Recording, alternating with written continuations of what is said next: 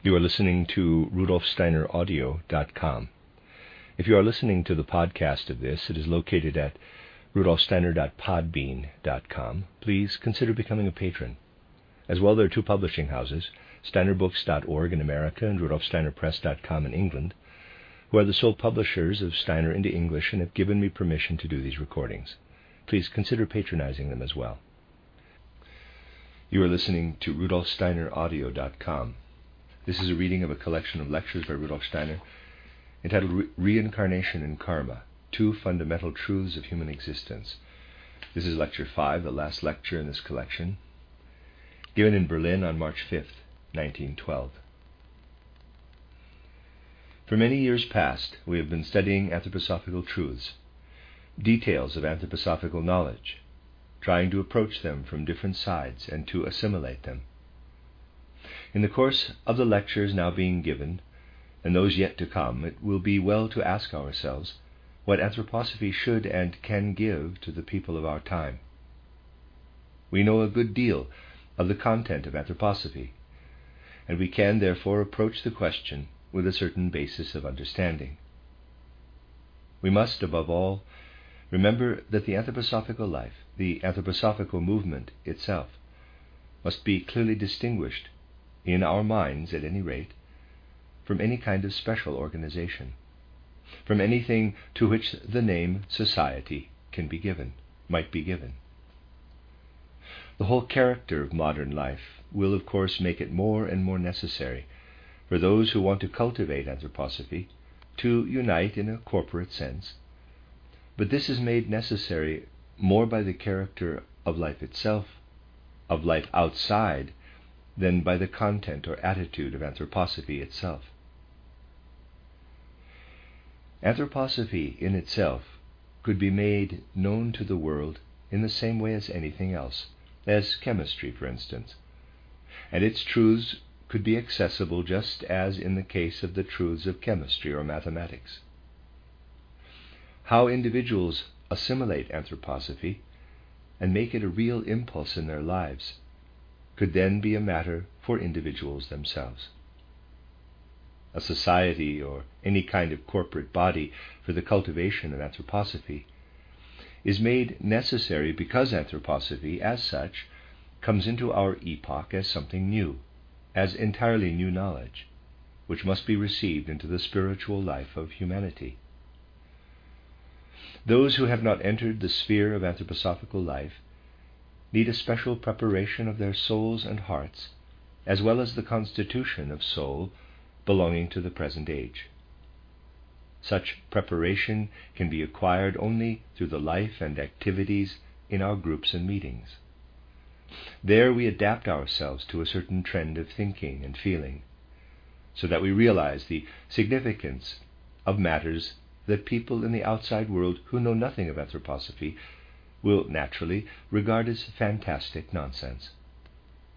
It might, of course, be argued that anthroposophy could also be made more widely known through public lectures, given to entirely unprepared listeners.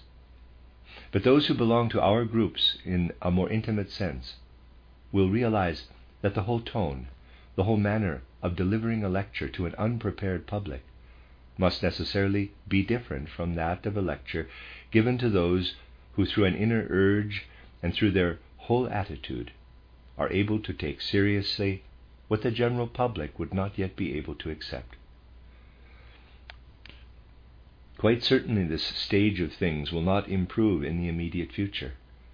On the contrary, the opposition will become stronger and stronger. Opposition to anthroposophy in every domain will increase in the outside world, just because it is in the highest degree necessary for our age, and because what is the most essential at any particular time always encounters the strongest resistance. It may be asked, why is this so? Why do human hearts resist so vehemently just what is most needed in their epoch? An anthroposophist should be able to understand this, but it is too complicated a matter to be made even remotely clear to an unprepared public.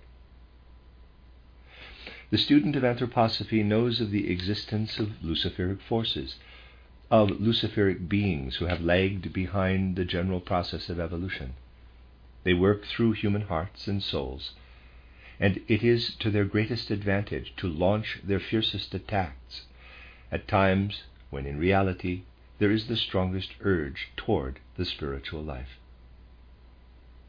Because the opposition of the human heart against the progressive impulse in evolution originates from the luciferic beings, and because these beings will launch their attacks when, as it were, they already have human beings by the throat, the resistance of human hearts will inevitably be strongest at such times. Hence we shall understand that the very reason why the most important truths for humanity have lived on from earlier times is that the strongest opposition had to be contended with.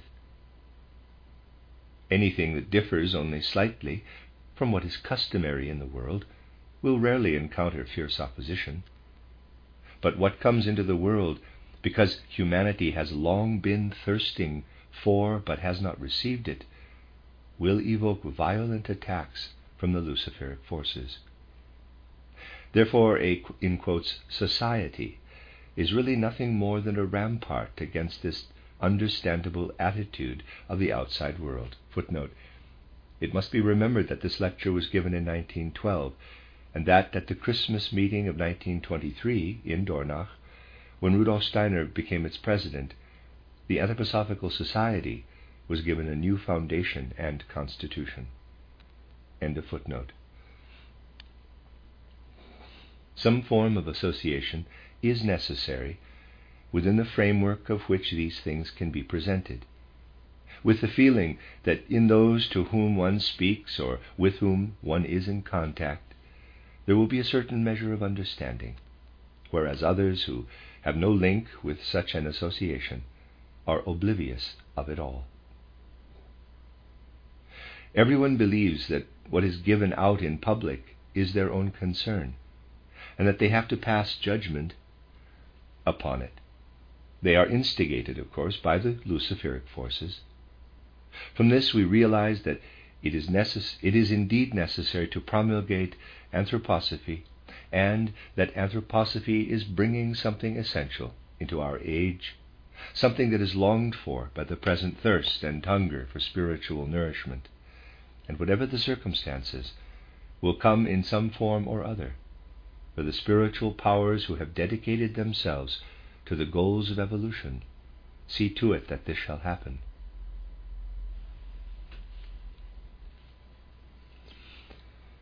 We can therefore ask, what are the most important truths that should be implanted in humanity at the present time through anthroposophy? Those for which there is the most intense thirst are the most essential. The answer to such a question is one that can very easily be misunderstood. For this reason, it is necessary, to begin with, to make a distinction in our minds between anthroposophy as such and the Anthroposophical Society. The mission of anthroposophy is to bring new truths, new knowledge to humanity. But a society can never, least of all in our age, be pledged to any particular tenets. It would be utterly senseless to ask, quote, "What do you anthroposophists believe?" Close quote.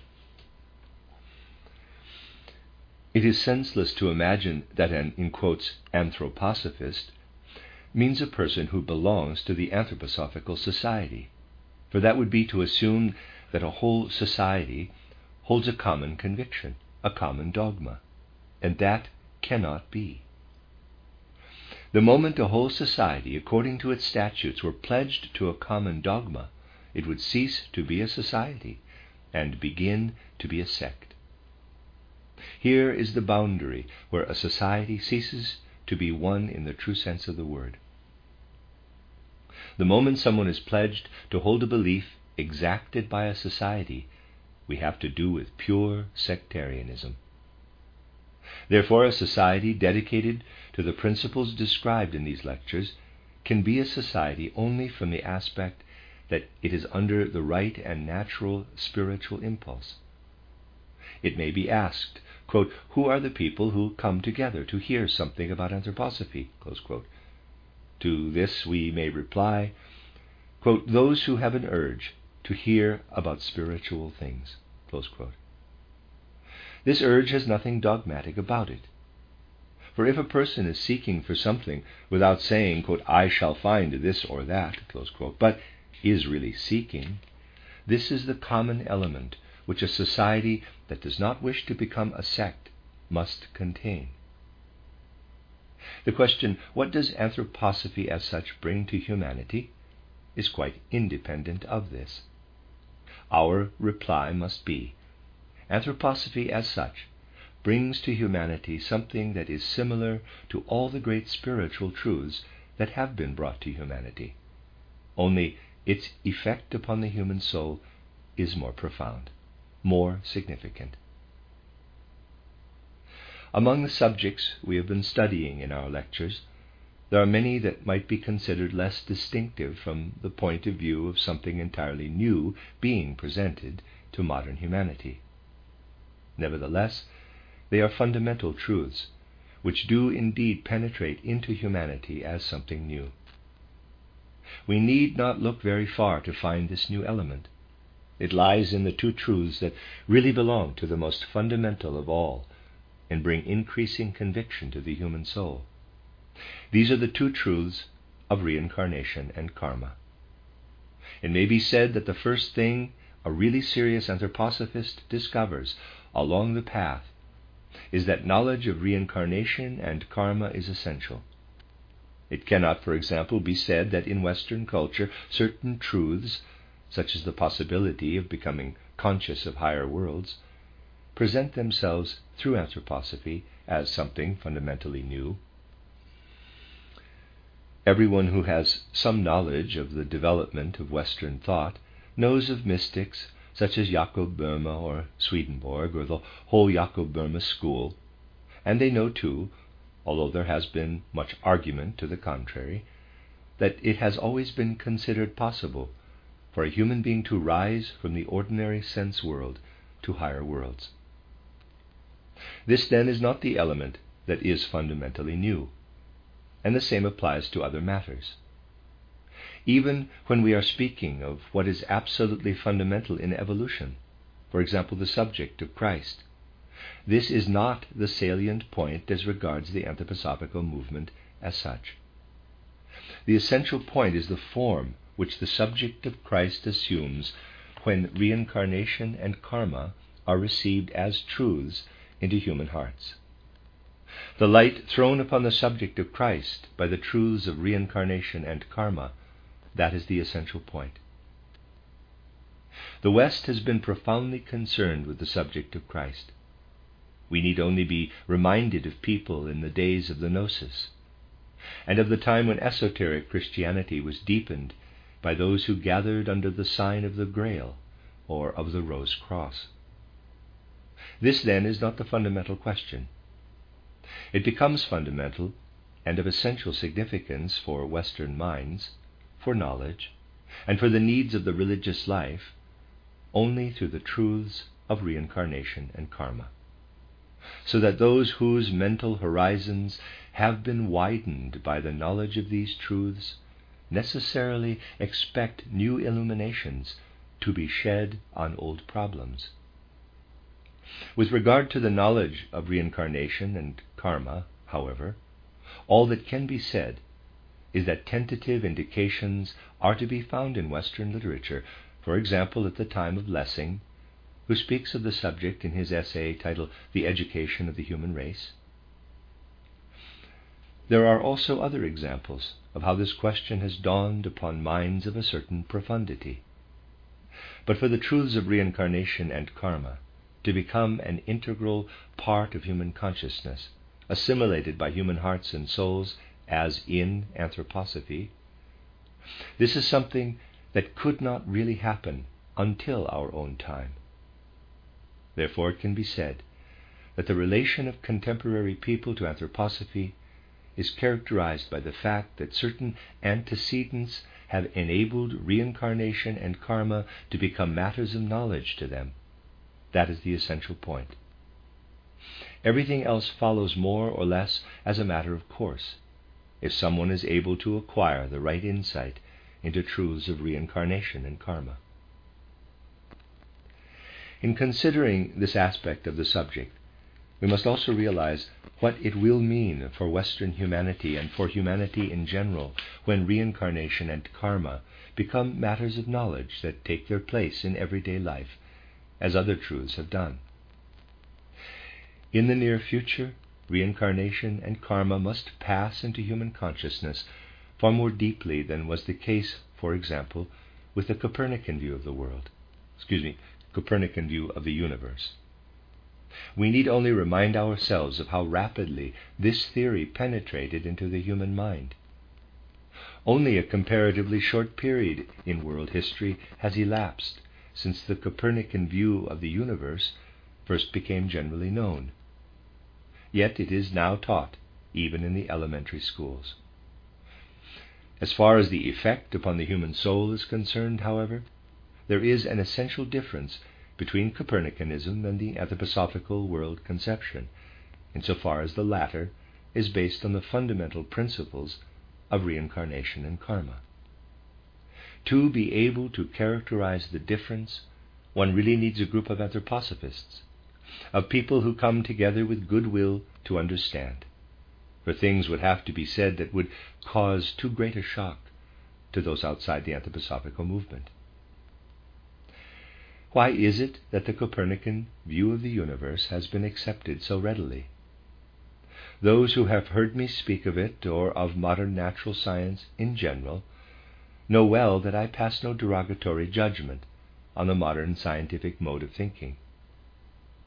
Therefore, in characterizing the difference, I shall not be misinterpreted when I say that the acceptance of this world picture, limited as it is to the presentation of external relationships and conditions of space, an epoch of superficiality was necessary. The reason why the Copernican theory took root so rapidly, is none other than that for a certain period of time human beings became superficial. Superficiality was essential for the adoption of Copernicanism. Depth of soul, that is to say the exact opposite, will be necessary for acceptance of the truths of anthroposophy, especially of the fundamental truths of reincarnation and karma. If therefore the conviction grows in us today that these truths must become a much stronger and more widespread influence in the life of humanity, we must realize at the same time that we are standing at the boundary between two epochs, one the epoch of superficiality, and the other the epoch when the human soul and human heart must be inwardly deepened. This is what must be inscribed in our very souls, if we are to be fully conscious of what anthroposophy has to bring to humanity at the present time. And then comes the question, what form will life take under the influence of the knowledge of reincarnation and karma? Here we must consider what it really means for the human soul and heart to recognize that reincarnation and karma are truths. What does it mean for the whole of human consciousness, for our whole life of feeling and thinking? As anyone who reflects about these things can realize, it means no less than that through knowledge the human self grows beyond certain limits to which knowledge is otherwise exposed. In past times it was sharply emphasized that human beings could know and recognize only what lies between birth and death, that at most they could look up with faith to one who penetrates into a spiritual world as a knower. Such conviction grew with increasing strength, but this is not of very great significance when regarded merely from the aspect of knowledge. The subject becomes really significant when we pass from the aspect of knowledge to the moral aspect. It is then that the whole greatness and significance of the ideas of reincarnation and karma are revealed. A very great deal could be said in confirmation of this, but we will confine ourselves to one aspect. Think of the people belonging to earlier epochs of Western civilization, and the great majority of those living in the present time. Although they still cling to the belief that our inner being remains intact when we pass through the gate of death, it is imagined, because no thought is given to reincarnation and karma, that the human being's spiritual life after death is entirely separate from earthly existence.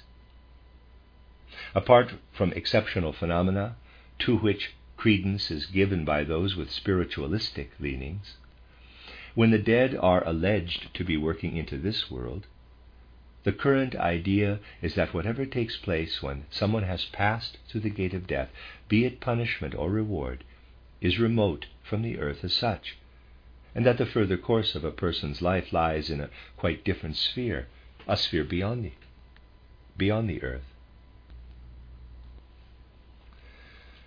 Knowledge of reincarnation and karma changes this idea entirely. What is contained in the soul of someone who has passed through the gate of death has significance not only for a sphere beyond the earth, but the future of the earth itself depends upon what a person's life has been between birth and death. The earth will have the outer configuration that is imparted by the human beings who have lived upon it.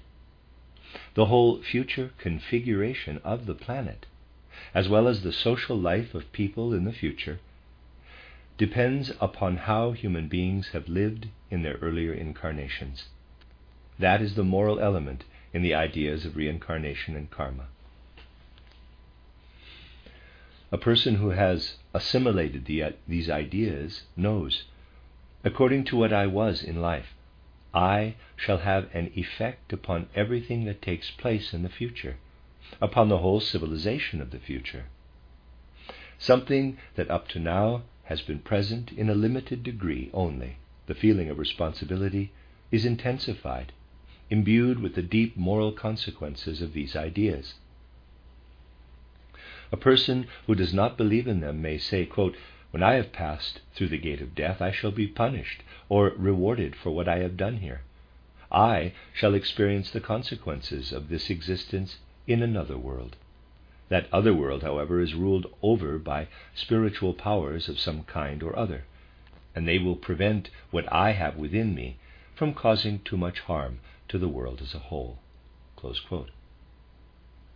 A person who realizes that the ideas of reincarnation and karma are based upon reality will no longer speak like this, knowing that human lives will be shaped according to what they have been in earlier incarnations.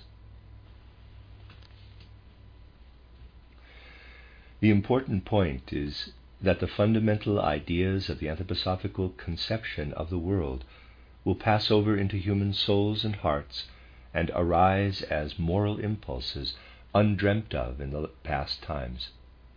The feeling of responsibility will be intensified to a degree that was formerly impossible, and other moral insights will necessarily follow.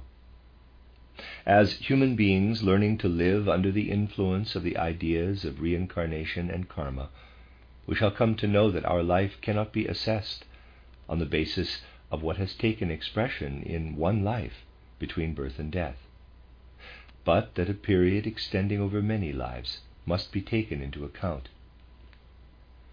When we encounter other people with the attitude that has prevailed hitherto, we feel sympathy or antipathy toward them, strong or moderate affection, and the like.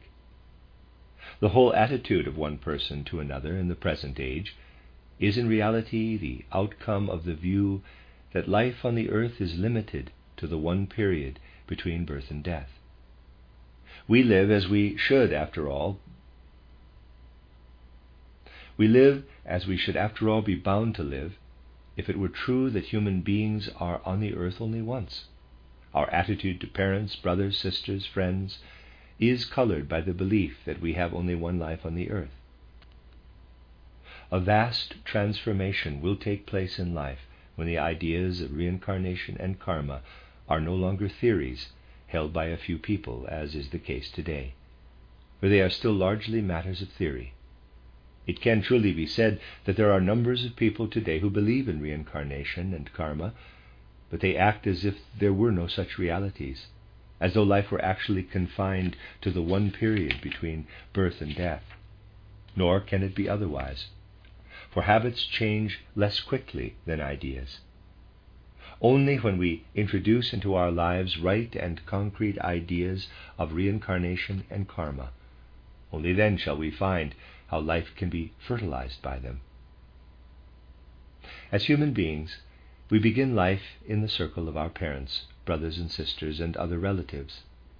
In our early years, those around us are there owing to natural factors such as blood relationship, proximity, and the like. Then, as we grow up, we see how these circles expand, how we enter into quite different connections with human beings, connections that are no longer dependent on blood relationship. These things must be seen in the light of karma, and then they will illumine life in an entirely new way. Karma becomes of significance only when we grasp it as a concrete factor, when we apply to life itself the facts brought to light by spiritual scientific investigation.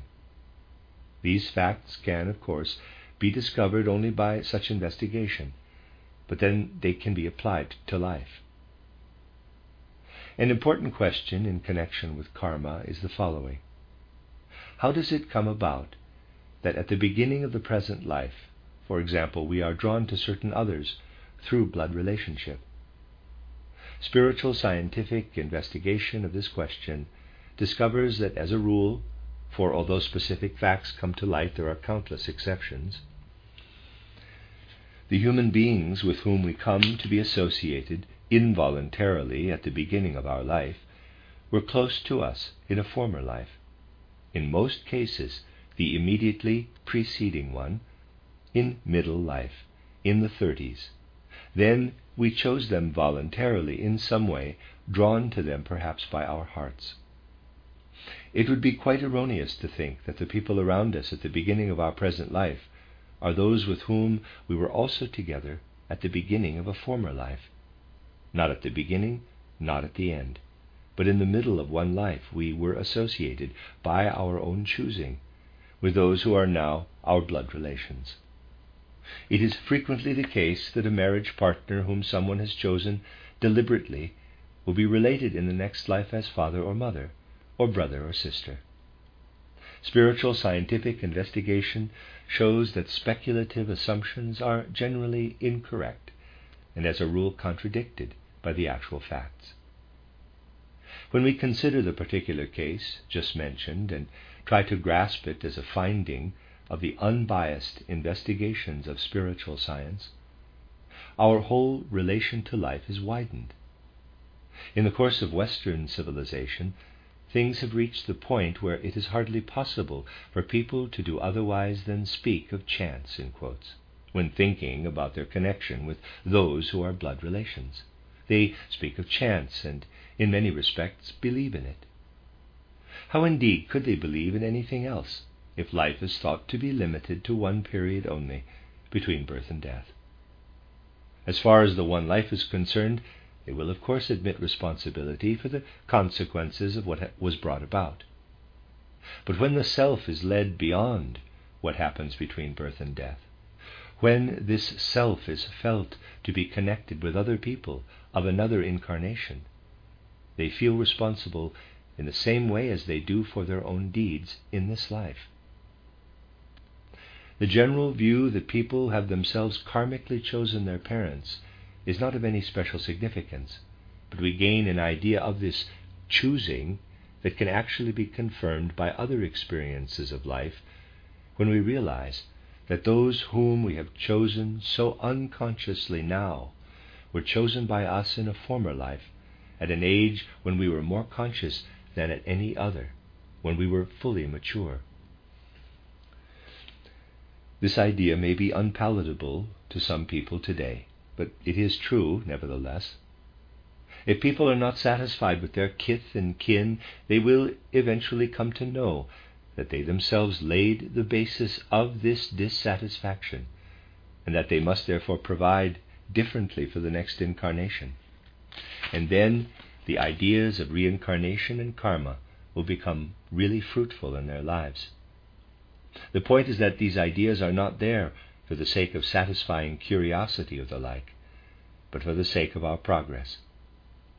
When we know how family connections are formed, the ideas of reincarnation and karma will widen and enhance our feeling of responsibility. The forces that bring down an individual human being into a family must obviously be strong, but they cannot be strong in the person now incarnated, for they cannot have much to do with the world into which that individual has actually descended. Is it not comprehensible that the forces working in the deepest depths of the soul must stem from the past life, when the individual brought about the connections by the strong impulse of friendship, of, quote, conscious love, close quote, if it may be called so? Conscious forces prevailing in one life work as unconscious forces in the next. What happens more or less unconsciously is explained by this thought. It is most important, of course, that the facts should not be clouded by illusions. Moreover, the findings of genuine investigation almost invariably upset speculations. The logic of the facts cannot be discovered until afterward, and nobody should allow themselves to be guided by speculation, for that will never bring them to the right vantage point. They will always arrive at a point of view which is characteristic of a conversation of which I have already spoken. In a town in South Germany, a theologian once said to me, quote, "I have read your books and have really realized that they are entirely logical. So the thought has occurred to me that because they are so logical, their author may perhaps have arrived at their content through pure logic." Close quote. So if I had taken pains to write a little less logically, I should presumably have gone up in the estimation of that theologian, because he would then have realized that the facts presented were not discovered through pure logic. Anyone, however, who studies the writings thoroughly will perceive that the contents were put into the form of logic afterward, but were not discovered through logic. I, at any rate, could have done no such thing, of that I assure you. Perhaps others might have been capable of it. Regarded in this way, these things bring home to us the deep significance of the idea that the most important impulses proceeding from anthroposophy must necessarily be moral impulses. Emphasis has been laid today upon the feeling of responsibility. In the same way, we might speak of love, of compassion, and the like, all of which present different aspects in the light of the ideas of reincarnation and karma. That is why, through the years, it has been considered of such importance, even in public lectures, always to relate anthroposophy to life, to the most immediate phenomena of life. We have spoken of, quote, the mission of anger, close quote, of, in quotes, conscience, of, in quotes, prayer, of the different ages in the life of the human being, approaching all these things in the light in which they must be approached, if we assume that the ideas of reincarnation and karma are true. Footnote: see the book Metamorphoses of the Soul. End of footnote. The transforming power of these ideas in life has thus been brought home to us.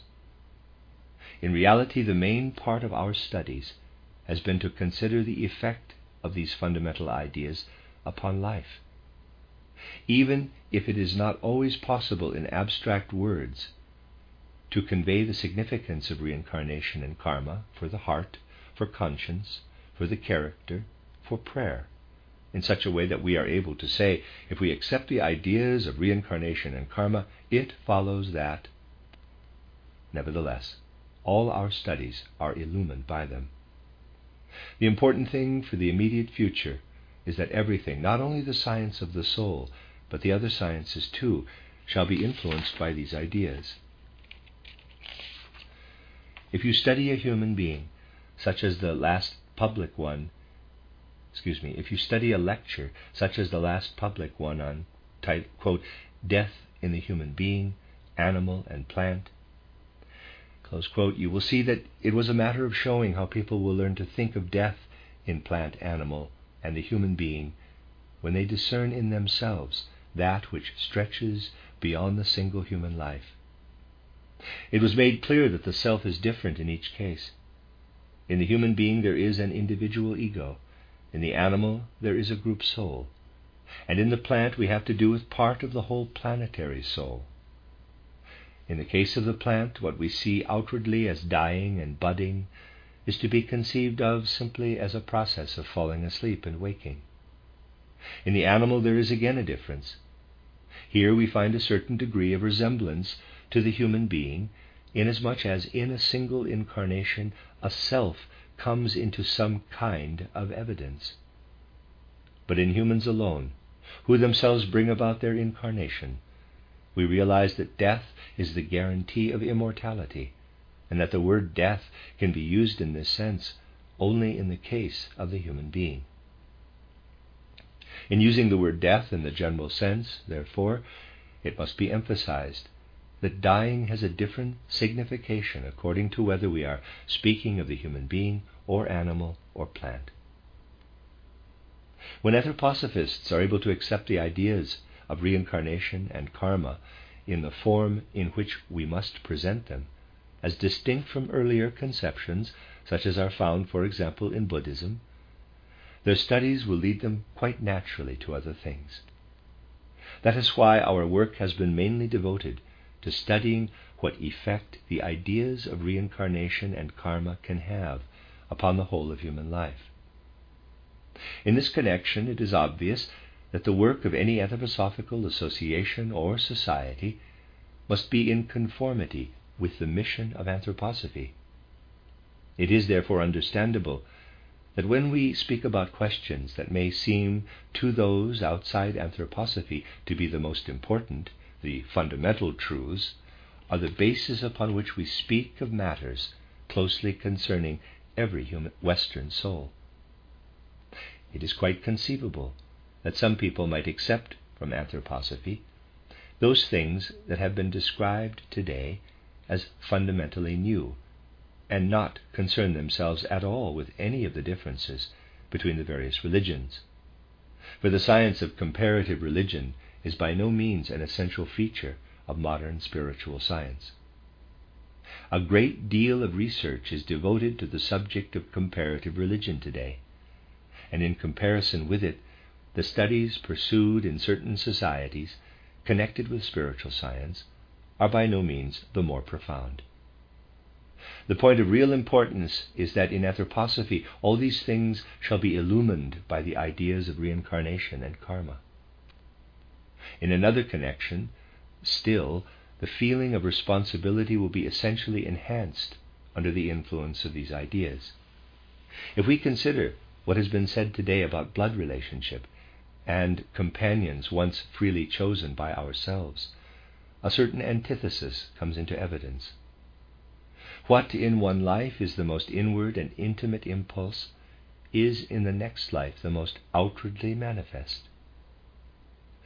When in one incarnation our deepest feelings of affection go out to certain human beings, we are preparing an outer relationship for another incarnation, a blood relationship maybe. The same principle applies in another sphere.